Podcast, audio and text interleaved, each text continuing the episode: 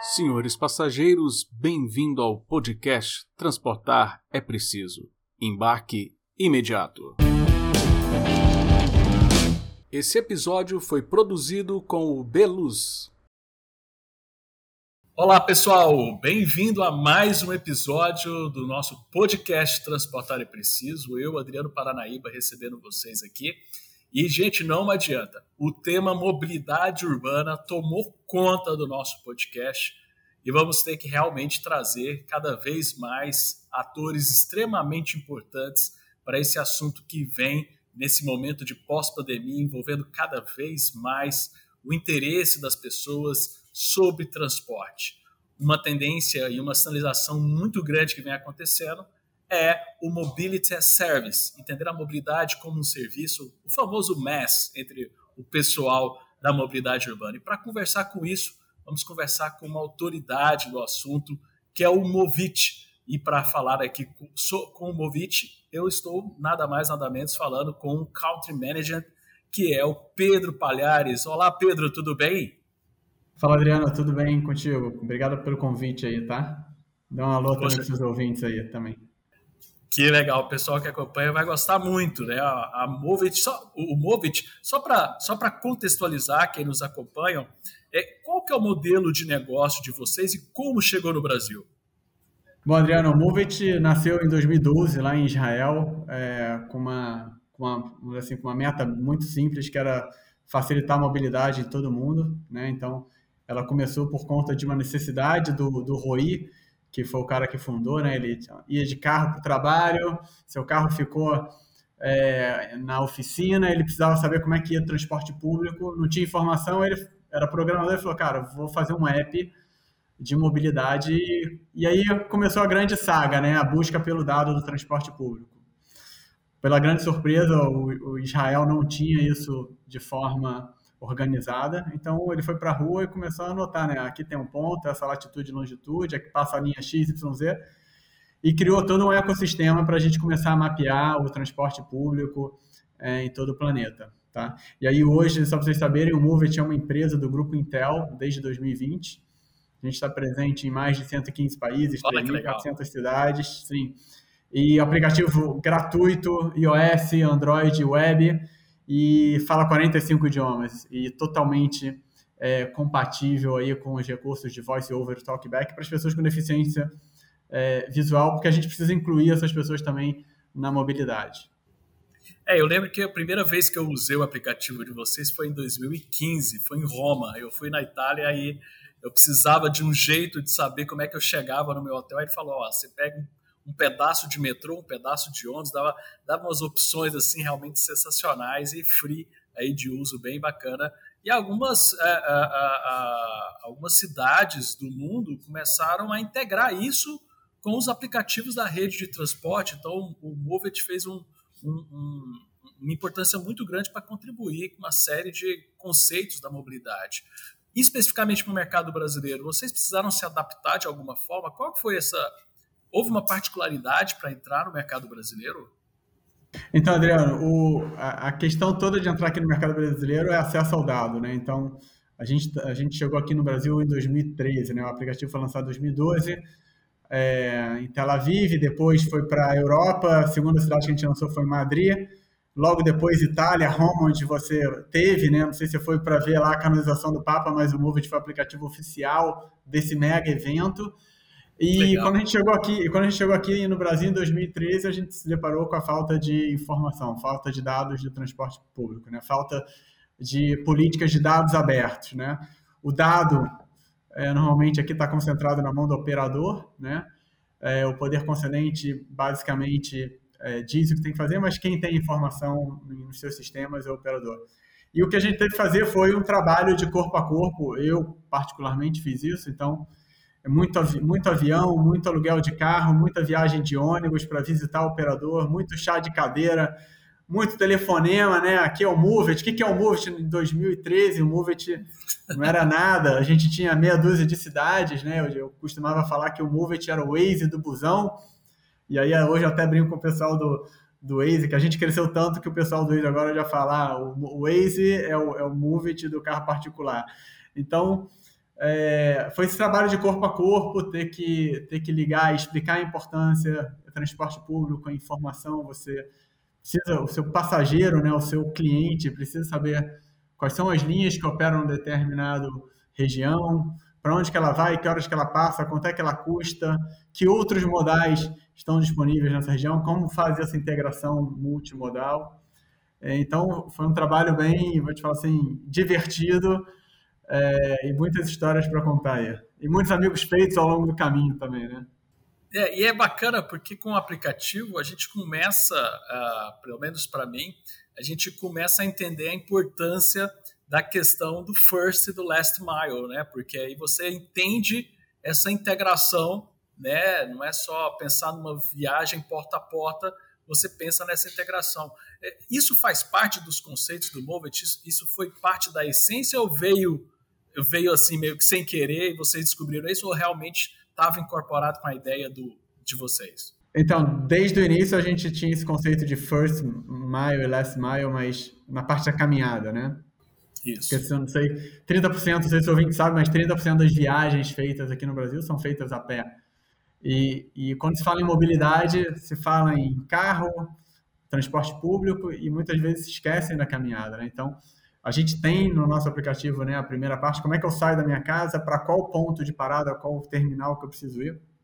Tem um caminho a pé. Né? Isso foi lá em 2013 até agora, 2015, 2017, que quando começaram a surgir esses serviços é, de micromobilidade primeiro, né, as bicicletas compartilhadas, né, aqui no Brasil a gente tem integração com o pessoal da Tembici, né, depois vieram, veio esse boom aí dos patinetes elétricos, que a gente também fez essa integração, é, e agora, por último, né, desde, sei lá, mais uns quatro anos atrás, vem o transporte individual, onde também faz parte da mobilidade dos grandes centros, né, então... Sim. Você tem que integrar esse, esse novo modal, né, assim como os táxis, é, no conceito de mobilidade como serviço né, todo. Né? Então, como é que eu faço? Como é que eu faço do ponto A ao ponto B? Não interessa se eu vou de táxi, transporte individual, de bike, a pé, patinete, ônibus, trem, metrô. O que interessa é como a gente vai chegar lá. Como gente, né, o modal não interessa. Né? E é isso que o Movit tenta facilitar é, com, a nossa tecnologia. Até mesmo para ficar claro a tecnologia de vocês, para mim, a, a, grande sacada foi mostrar para as pessoas a importância da multimodalidade. Que às vezes ele consegue fazer um caminho mais rápido, fazendo uso de mais de um modo de transporte. E isso realmente muda a cabeça das pessoas para a gente realmente imprimir esse conceito de first e last mile para a gente ter uma coisa bem legal. Sobre agora sobre integração, também tem a questão da integração financeira. Vocês recentemente fizeram aí uma parceria com a Recarga Play para facilitar pagamento pelo aplicativo. Conta para a gente como é que é essa integração financeira também que vocês estão fazendo. Legal, então, é, parceria com a Recarga Pay, é, Mega Player, todo mundo conhece aqui no Brasil e na América Latina. Eles, eles começaram a investir em fazer essas parcerias com os, os tickets, né, com os cartões de transporte das cidades. Então eles já montaram toda a infraestrutura para conectar nesses caras e a ideia é que o Movit entre, né, como seja mais um canal de venda é, do bilhete único, do, do, Rio Card, do Salvador Card, é, através do Movit, né, utilizando a nossa base de usuários que é mega aqui no Brasil. O Brasil é um dos maiores mercados é, do Movit a nível mundial. São Paulo é a maior cidade, é, então, meio que fez sentido né, a, gente, a gente fazer isso com eles aqui. Haja visto que a gente está fazendo isso na Europa, Estados Unidos, com grandes players. Então, Estados Unidos, a gente tem uma parceria com a Quebec International, que, que é o grande sistema de bilhetagem dos Estados Unidos. Então, gente tem 60% do mercado e o Movit tem integração é, com eles. Pessoal lá na, na, na Europa, né, Ile de France, a gente está fazendo essa integração dos pagamentos. Então, é, a gente está tentando buscar um pouquinho do que está tá acontecendo na Europa e Estados Unidos, trazer para o Brasil. A gente sabe que o Brasil é um país super complexo, né? Os brasileiros são super criativos no, em, em, como burlar o sistema. Então a gente está a gente tá aprendendo com o Recarga Pay como é que funciona essa coisa da, da, da recarga.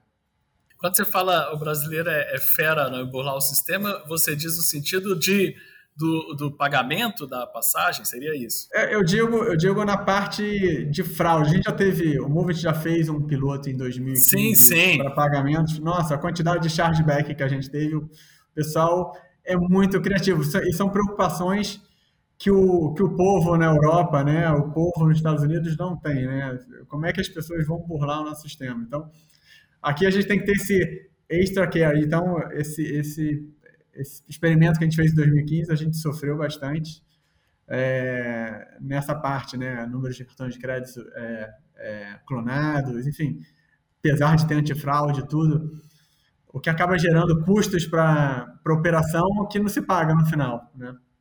Isso, um custo operacional, né? É porque é engraçado, a, maior prova disso é que no Brasil, a maioria das cidades, o ônibus tem catraca ainda. Uma coisa, né, tem a roleta, né? É, que é muito comum na Europa o ônibus não ter. Eu não me esqueço nunca a primeira vez que eu viajei, cheguei lá no ônibus, aí eu paguei e tal, aí eu ficava vigiando as pessoas. Olha lá, o cara não vai passar, o cara não vai passar. Aí a pessoa antes de descer passava, porque eles não tinham. A gente tem esse hábito de pagar na hora que entra, porque é, é a, a, a, vigia, né? Lá na Europa, não, as pessoas entram no ônibus, aí vai pagar na hora que tá saindo, passa ali o cartão magnético e tal, né? E a gente fica assustado, né? Exato, até, até em Israel também funciona, e aqui no Brasil, onde a gente não tem catraca, a gente tem um fiscal, né? Uma pessoa, né? Eu vou te dar um exemplo aqui do VLT do Rio de Janeiro. Tem uma pessoa em cada ônibus, em cada veículo, né? em cada trem do VLT, e o cara lá que tá com a maquininha que ele vai passando. Deixa eu conferir se você validou o seu cartão. Né? Então, são coisas do Brasil né, que a gente precisa se adaptar e o Moves tem essa, essa consciência. A gente trabalha em mais de 115 países, então a gente sabe que cada, cada local tem o seu flavor, né, o seu sabor especial, a sua cultura e tem que respeitar e tentar trabalhar em cima disso. É isso que eu queria saber um pouco quando, quando, eu perguntei a questão de características do mercado brasileiro. Mas isso é só no mercado brasileiro? É, é específico essa questão da fraude no Brasil ou tem outros países que também vocês enfrentam esse problema? Bom, eu, em, em, relação à fraude, é, eu não tenho conhecimento de da gente ter esse problema na, muito na Europa ou Estados Unidos, que é onde a gente trabalha com bilhetagem, tá? E com relação a características de mercado que eu posso falar em relação a dados, né? Big data, dados abertos, né? Enquanto no Brasil a gente não tem quase nada de, de políticas de dados abertos nas cidades, né? A gente tem São Paulo, Rio, Curitiba, alguma, a gente conta mais 10 assim na, na mão.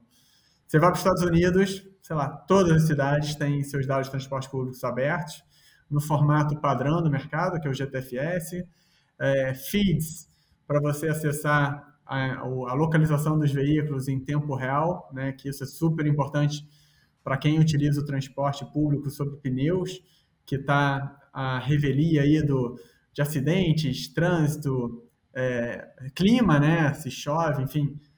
É, quando você coloca essa camada de GPS, nossa, você traz uma confiabilidade extremamente importante para o sistema de pneu, né? Porque quando o aplicativo como o Movit fala, o ônibus vai passar em cinco minutos e o ônibus passa em cinco minutos, o, o passageiro começa a confiar naquele sistema, ele começa é, aí, aí não precisa ficar indo pro ponto de ônibus, né? Exato, ele vai, no, ele vai no ponto de ônibus, é, ele vai no ponto de ônibus só quando ele precisa, né? Se, se eu tenho uma caminhada de 5 minutos até o meu ponto, né?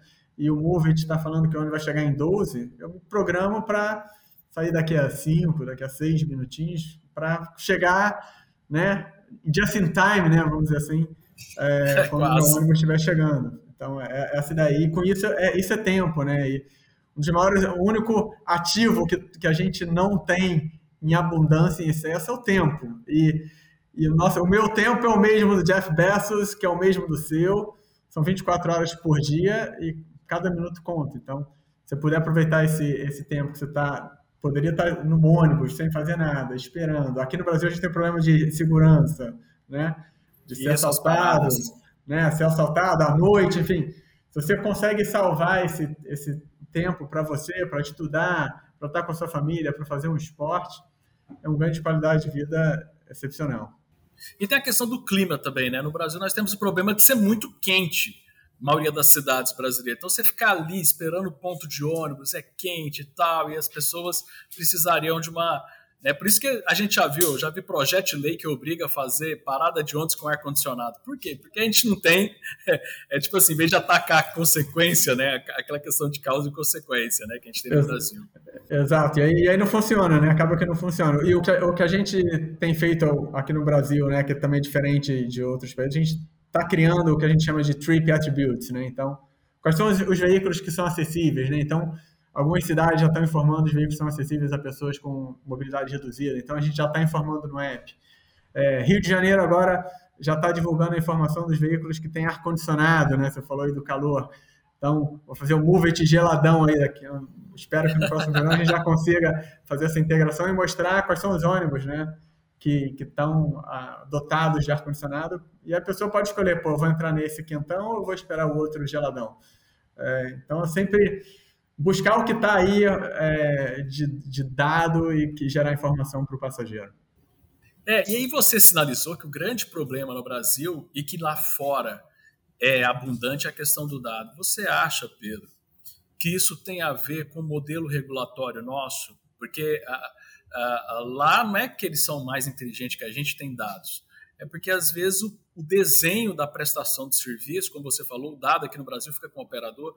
Você acha que isso tem a ver com o nosso desenho é, regulatório que não prevê, tipo assim, é, é, é a questão que eu quero colocar é a seguinte: será que os nossos desenhos de contratos, que são muitos deles da década de 90, eles precisam ser repensados para pensar inovação, não como uma obrigação a mais para o operador, mas algo que vai trazer um grande benefício para o operador, para a sociedade. Como é que você vê essa questão regulatória para o Brasil? Então, então eu, eu, acredito que parte do, da questão da falta de dados é, transporte público está ligado a isso, né, aos contratos antigos que acabam sendo renovados, né, como você falou, da década de 80, 90, e que são 20, mais 20 anos né, de contrato, e que, lá, o celular tem o quê? Desde 1994 que a gente tem celular, né?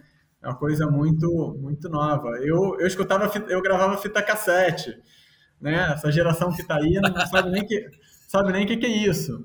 É, então não existia essa dado. Dado para quê? Como é que a gente vai consumir esse dado na não rua? Não tinha necessidade. Não tinha necessidade. Não tinha necessidade. O que eu tenho, o que eu tenho acompanhado aí, então, por exemplo, São José dos Campos está fazendo a licitação do sistema. Eles já estão pensando na cabeça já de, de open data, de APIs a service, né, todo mundo se conectando. Então, eu acho que vai acabar tendo uma renovação disso, tá? E o que eu, e o que eu tenho acompanhado agora que está ocorrendo é que os sindicatos e os operadores perceberam que, né, depois da pandemia, todo mundo teve que né, repensar é, tudo e, e, e, entenderam que precisa, os passageiros precisam ter informação para tá, estar confortável para é, ir para a rua, né, esperar, planejar e saber que o ônibus dele vai passar. Então, eu vou te dar o um exemplo aqui é, dos sindicatos do Rio de Janeiro, que a gente está na parceria, onde a gente está fazendo a conexão de todos os feeds de GPS. O primeiro sindicato que a gente está fazendo é o pessoal lá do CETRERG, é, com o Márcio. Estamos conectando todos os, os ônibus de Niterói, Maricá, São Gonçalo, toda a região, toda a região dos lagos, então que vai já complementar com a cidade do Rio de Janeiro. Depois a gente vai para a Baixada Fluminense. Então, a, os empresários, acho que a, a nova geração está tomando a frente dos negócios, então é, já vem com a cabeça mais aberta, mais focados em tecnologia entenderam que o core business deles é transportar passageiros, não é fazer aplicativo e, e deixar para os aplicativos como o Moveit e muitos outros que tem no mercado, resolverem essa, essa situação de como informar da melhor forma possível o cliente deles, o passageiro do transporte público municipal e intermunicipal, né? É, porque é uma integração extremamente importante, porque os dados vão beneficiar o próprio operador. Ele mesmo vai se beneficiar de pensar melhor as rotas, de é, é, decidir como é que vai ser a operação dele, e aí todo mundo se ajuda, né? Porque aí ele se beneficia do serviço de vocês, vocês se beneficiam da informação que está passando, ajuda muito o usuário, porque hoje nós estamos aí vivendo uma situação que é um momento histórico é, que eu, eu, pelo menos eu vejo isso, né? Com o preço do combustível do jeito que está, ah, se for feita uma oferta de um bom serviço, você tem a possibilidade da pessoa repensar o uso do carro, né? Sim, Pensar sim, em usar o transporte. sim, com certeza. Eu, eu vou te falar, eu abasteci essa semana, a gasolina aqui no Rio de Janeiro já está 7,20. A gasolina Caramba. com o litro. Caramba! E, e, e eu acho que vai, vai muito assim, né? No bolso, né? E outra coisa também, só para complementar a questão dos dados, eu acho que também, além do regulatório, falta subsídio para o mer mercado de transporte público, né? Então, conquanto na Europa, Estados Unidos, você tem lá bilhões de dólares, euros para o transporte público, aqui no Brasil, quem paga a conta é o passageiro, né? É, é o único serviço público, se a gente parar para pensar, em que o próprio usuário paga pelo serviço integralmente, né? Saúde pública a gente não paga, educação pública a gente não paga, segurança pública a gente não paga diretamente. O transporte público é o único que o cara tem que desembolsar ali da carteira dele ou do seu vale transporte, que é que é o grande financiador é, desse sistema, né? 80% do mercado financiado pelo, pelo Vale Transporte, que a empresa paga, então é, eu acho que, que entra nessa, nessa linha também. E, de novo, quando você tem o preço da gasolina lá em cima e uma tarifa adequada, com um serviço de, de qualidade é, razoável, as pessoas vão acabar indo para lá, né? E agora também tem que ter as políticas federais também, né? Lembra da nossa década de 80, 90, né? A indústria automobilística sendo é, incentivada pelo governo federal, depois Zona Franca de Manaus com as motocicletas sendo incentivadas pelo governo federal. É, às vezes fica mais fácil comprar uma moto é, do que pagar o seu vale transporte ali todo mês. Só que aí você tem um outro, né? E só que você tem outro problema, né? O camarada cai de moto, aí vai para o sistema pública. de saúde, né? Enfim, é, é super complexo é, esse, esse assunto, cara. É que acho que pode ficar três dias aqui debatendo aqui, a gente vai chegar. É, não. Eu, eu teve um episódio nosso aqui, até recomendo o pessoal escutar o nosso episódio onde eu entrevistei o presidente do Detran de Alagoas, grande Eduardo Catão, onde a gente fazia essa discussão, que ele falava da, da educação do trânsito e tal, e ele é um grande liberal lá no Alagoas. Eu falei assim, agora eu vou te apertar, né? Essa questão do capacete. Pô, o cara tinha que ser livre de usar o capacete ou não. Aí fazer tudo bem, mas o cara vai parar lá no sistema público. Se ele não for para o hospital público, tudo bem de não usar o capacete, mas o problema é justamente esse custo social que o cara traz. E eu gostei que você deu uma corrigida, né? Não é que a gente não paga a saúde, a gente paga pelos impostos. Então, o transporte é, a gente paga duas vezes. A gente paga os impostos, né? E ainda paga a passagem, porque muitas cidades brasileiras, né? Se a gente parar para pensar, por exemplo, Porto Alegre, é uma empresa estatal que cuida do transporte, né? Então é pior ainda esse custo que as pessoas têm. E é engraçado que algumas cidades tem um subsídio, só que é um subsídio para bancar a ineficiência do, do setor, né? Algum problema, por exemplo, na pandemia, muito auxílio que está sendo dado emergencialmente e o consumidor, o usuário, acaba não sentindo é, o efeito desse subsídio, né? Então isso, a tecnologia vai ajudar muito para que você tenha até um controle melhor disso. Seria isso, né, Pedro? Sim, sim com certeza. E eu acho que acontece também o seguinte, Adriano: esse modelo de transporte público que a gente tem hoje, pontos de parada fixa, itinerários fixos, grade horária fixa e tarifa fixa, remontam ao que eu entendo desde 1865, quando os primeiros transportes públicos Exatamente. foram inventados por puxados a carroça ainda na Europa, enfim, e continua persiste até hoje itinerário fixo, tarifa fixa, ponto de parada fixa, grade horária fixa, né? E aí você vê que entrou o negócio, o assunto dos aplicativos, né? Transporte individual, você escolhe o seu caminho, nananã. E cresceu um monte, porque as pessoas querem flexibilidade, tarifa fixa, querem sair a qualquer momento. E, e o que a gente viu que aconteceu pelo Movit, né? A gente viu que aconteceu muito na Europa, Estados Unidos, até lá na, na Austrália. É, é um sistema, meio que um sistema híbrido, né? Alguma coisa entre o transporte individual e, e, e, o transporte coletivo, né? Que tem a característica dois que é o que a gente chama de transporte coletivo sob demanda, né? A gente teve, a gente teve aqui no, no a gente tem aqui no Brasil algumas iniciativas em Fortaleza, em Goiânia. Eu, eu é... gosto de falar com muito orgulho que eu sou de Goiânia então... e eu sempre gosto de falar. Eu sou, eu usei, eu, eu, eu usei esse serviço enquanto porque na pandemia foi interrompido e é realmente sensacional essa questão do transporte, onde você não precisa ir para o ponto de ônibus. Era, era até uma coisa que eu não, você tocou num ponto essencial. Para que, que eu tenho que ir para o ponto de ônibus? Por exemplo, ou ir para o terminal, né? se às vezes o ônibus passa na frente de onde eu estava para eu poder ir lá pegar ele, né? Entendi, Ó, eu vou, eu vou aproveitar, deixa aí, vou deixar um abraço aqui para o Edmundo lá da HP Transporte, que é grande amigo e que inovou aí no setor, botando esse transporte sob demanda lá em Goiânia. Sim. É, foi pioneiro, é, a gente fala muito. E, e, e, aí, como você falou, né, para que, que a gente precisa ir se a gente pode ter a tecnologia a nosso auxílio? E, e, e, como você falou, né, o subsídio acaba pagando a ineficiência do sistema. Por que ineficiência? Porque o poder concedente fala que tem que operar é, com X veículos no horário de baixa demanda. E aí o ônibus fica andando vazio, né, queimando ali combustível.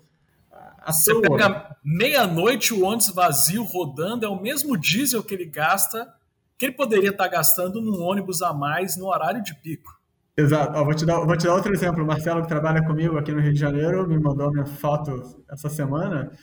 É, ele sozinho no ônibus, é, saindo da Zona Sul para o centro da cidade, 6 horas da, 7 horas da tarde. Era ele sozinho, ele falou, cara, entrou uma pessoa 20 minutos depois. Ou seja, não, não tem, não tem, vamos dizer assim, não tem sistema que pare em pé assim, né? A, a receita do, do operador é, tá, é limitada, quer dizer, é derivada da quantidade de passageiros que ele transporta, e o custo fixo é, é continua gigante. ali gigante, rolando, né? É, então, acho que, que nosso processo regulatório, vamos assim, tem que, tem que passar por uma, por uma questão de, de incentivo, como é que a gente monta fundos é, Isso para é, é pagar essa conta, né? É, é, porque foi o que você falou. O nosso sistema hoje é igual ao do século XIX a gente não sabia, né? Vamos imaginar, é um serviço público, tá? Então tem que ter universalização, todo mundo tem que ter acesso. Então, qual foi a forma que se pensou na época? De fazer a rota fixa, né? De o ponto fixo, era a informação que você tinha na época. Agora todo mundo tem um celular na mão, né? Hoje pode ser a, a classe social que for, eu falo muito isso, né? Hoje todo mundo tem um celular que roda minimamente alguns aplicativos ali que vira dado, é informação que você pode usar ao favor para diminuir o custo da operação, diminuir o preço da passagem, o, o, o, concedente poder usar o capital dele de forma inteligente e vocês da, do Movit faz tem um papel muito importante nesse processo. Né? É, então, Adriano, nessa, nessa questão dos dados, foi bom ser tocado, por exemplo, o Movit tem uma plataforma que a gente chama de Movit Urban Mobility Analytics, que a gente chama carinhosamente dentro de casa de MUMA, que é basicamente isso todo dado gerado pelo, pelo nosso usuário e deixar claro que a gente segue todas as leis internacionais de privacidade, LGPD, GDPR, a lei israelense, tudo dado anônimo, é, né, sem, agregado, a gente, a gente não sabe que é o Adriano que está ali em Roma, navegando lá, tá? É, a gente tem essa plataforma que justamente faz isso, né? Então, ele, ela mostra onde é que está a demanda, que hora está a demanda, aonde essa demanda, que modal que ela usou, quais as estações mais, mais acessadas, qual o horário.